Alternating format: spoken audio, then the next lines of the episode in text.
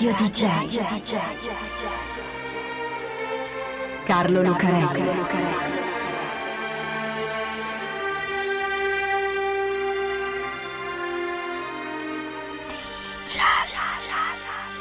Carlo Lucarelli presenta Di Giallo, il radiodramma di Radio DJ. Salve a tutti, siete su Radio DJ e io sono Carlo Lucarelli qui assieme a Fabio B per raccontarvi un'altra strana, misteriosa e incredibile storia di Di Giallo. La storia di una piccola dinastia, molto piccola, solo due persone, che danno il nome ad uno dei luoghi più pittoreschi e curiosi del mondo e sta in una delle città più curiose e pittoresche del mondo, cioè Las Vegas. Perché questa è la storia di Ted e Benny Binion.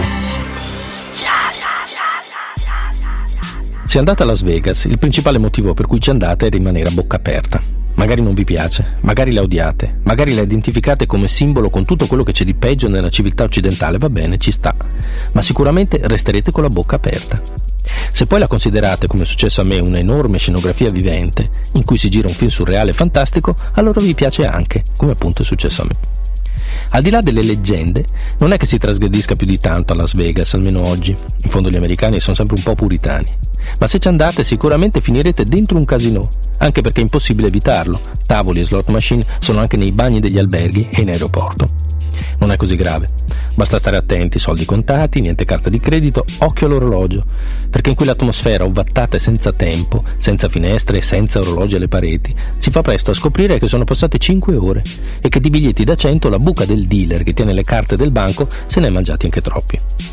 In ogni caso, se chiedete dove andare a giocare a Las Vegas, di solito ci si trova davanti a due alternative i casino galattici degli alberghi dello strip, la strada principale dove si trovano finte torri Eiffel, finte Venezie con l'acqua e infinite torri di vetro, oppure quelli storici della vecchia Las Vegas, dalle parti di Fremont Street, come il Binion per esempio. Il Binion si affaccia su una strada coperta, un'altra delle cose che lasciano a bocca aperta Las Vegas, dove tutto quello che c'è, come una strada, selciato e marciapiede fatta per i pedoni e per le macchine, viene trasformato per cui Fremont Street diventa un salotto lungo con immagini proiettate sulla cupola che la chiude e che diventa un cielo animato sotto il quale, e cioè dentro, a Capodanno scoppiano i fuochi d'artificio.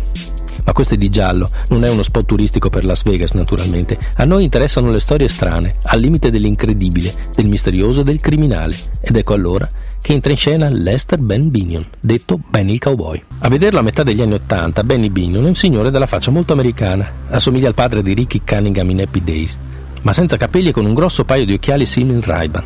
Sembra il protagonista di Why Do Old People Wear Big Glasses? Perché le persone anziane portano occhiali grandi, che credo fosse una delle rubriche di David Letterman.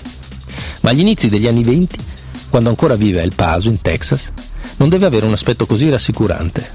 Benny fa il contrabbandiere ed è nel giro dell'alcol distillato illegalmente, il moonshine, una mistura micidiale al 90% di alcol fatta in casa, in genere di notte alla luce della luna, che è una delle origini attribuite al nome. Ora, un produttore di moonshine non è l'equivalente di un produttore di Brunello o Barolo. È uno che va in giro armato perché spesso ci scappa di spararsi con i contrabbandieri rivali o la polizia. Insomma, è un gangster, come Benny, che si occupa tra l'altro anche del racket del gioco d'azzardo. Infatti Benny si trova in manette parecchie volte, accusato anche di un paio di omicidi.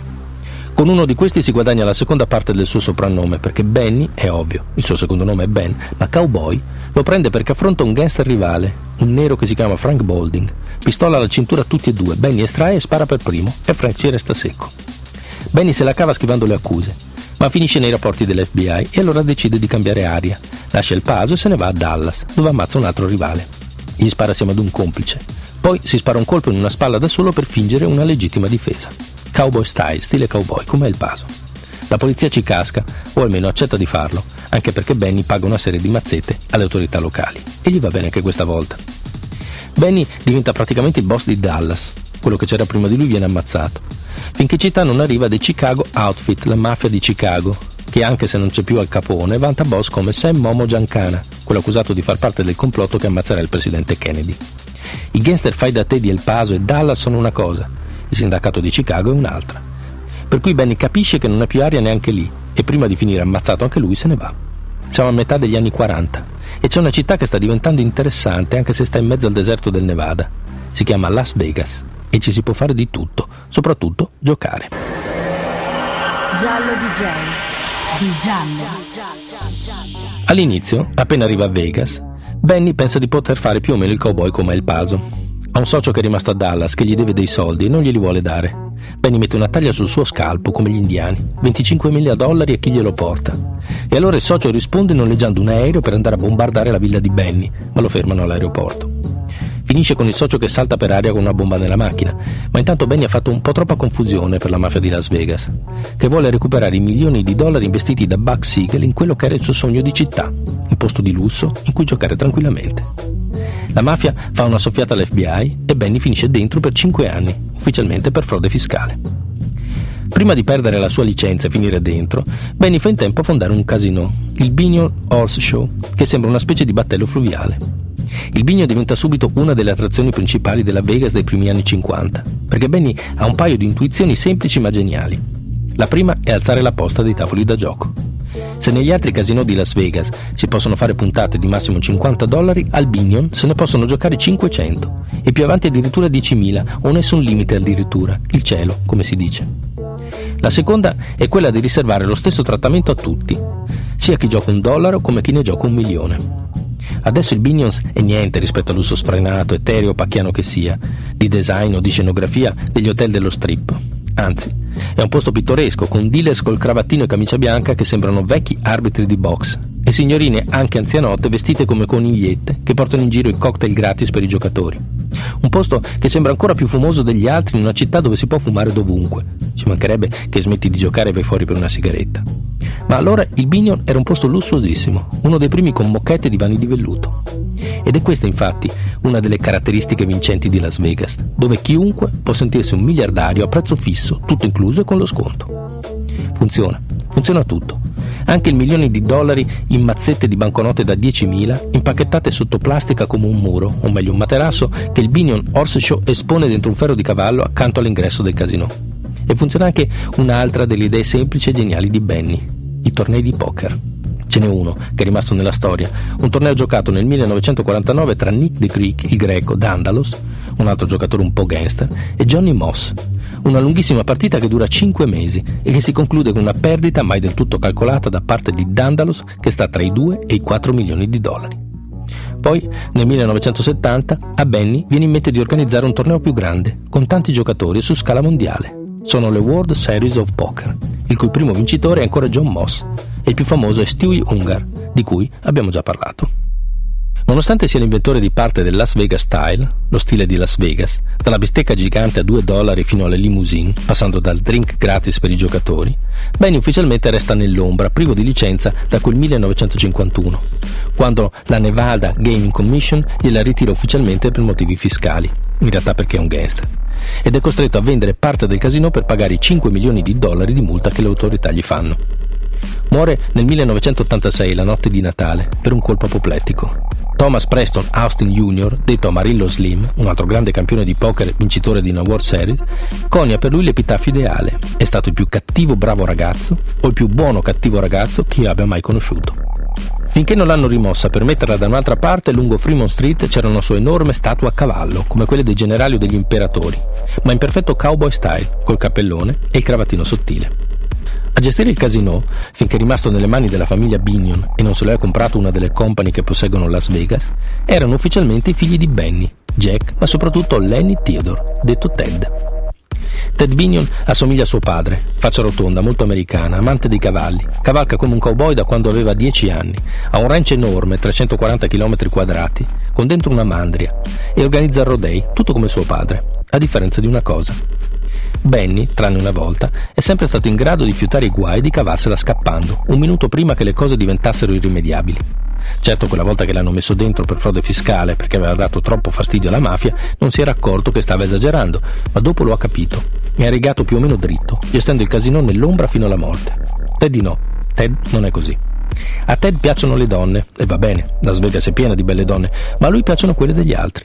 E quando è al casino passa il tempo a insidiare le mogli dei giocatori che stanno al tavolo. A Ted piace frequentare i VIP che vanno a Las Vegas, soprattutto le attrici naturalmente, e tra questi ci sono anche i mafiosi, come Herbert Blistein, detto Fat Herbie, Herbie il ciccione, immagino non davanti a lui. Un bestione enorme, 135 kg per 1,83 m, con basette e baffoni anni 70, che gestisce gli affari della Chicago Outfit a Las Vegas per conto del suo capo, Anthony Spilotro, detto The Ant, la formica. Forse anche questo non in sua presenza. C'è un film che racconta bene i gangster di Chicago a Las Vegas ed è Casino di Martin Scorsese con Robert De Niro, dove Joe Pesci fa un gangster ispirato a Spilotro e Brett McCormick fa Bernie Blue, ispirato appunto a Herbie. A Ted piace frequentare brutta gente. A Ted piace fumare, fumare marijuana, ma non poco, tantissimo. Si capisce subito quando c'è lui in giro perché sembra che sia arrivato un gruppo di hippie direttamente da Woodstock. E infatti non riesce mai a beccare i dealers in fallo, perché lo sentono ancora prima di vederlo. A Ted piace anche fumare eroina, e parecchio anche, ma non solo, la spaccia in giro e verso la metà degli anni 80 lo arrestano, salta fuori il suo legame con Fat Herbie e la Nevada Gaming Commission gli revoca la licenza. Ted Binion lo trovano steso sul pavimento del suo residence in Palomino Lane, nei dintorni di Las Vegas, nel settembre del 1998, apparentemente ucciso da un'overdose di Xanax, eroina e Valium, in tale quantità da non poter essere stati assunti per caso, per cui si pensa subito ad un suicidio. A chiamare l'ambulanza è stata sua moglie Sandy, che lo segue fino in ospedale in una vera e propria crisi isterica, molto isterica, troppo per la polizia di Las Vegas, che la nota la mette in relazione con il braccio destro di Ted, Rick Tabish, con cui sembra abbia una storia, e accusa tutti e due di aver drogato Ted e poi di averlo soffocato, perché l'overdose ci metteva troppo ad arrivare, riuscendo a farli condannare al termine di una serie di processi. Lo avrebbero ucciso per impadronirsi di un tesoro nascosto, un baule pieno di fish del casino, dollari d'argento e monete antiche, sepolto nel deserto del Nevada, più altri preziosi fino ad un valore di 7 milioni di dollari. Sembra una leggenda, una cosa da film, invece no, il baule c'è davvero perché tutto a Las Vegas sembra una leggenda, una cosa da film, ma è vero. O almeno lo sembra. A prezzo fisso, tutto incluso e con lo sconto. Radio DJ. Carlo Lucarelli. DJ.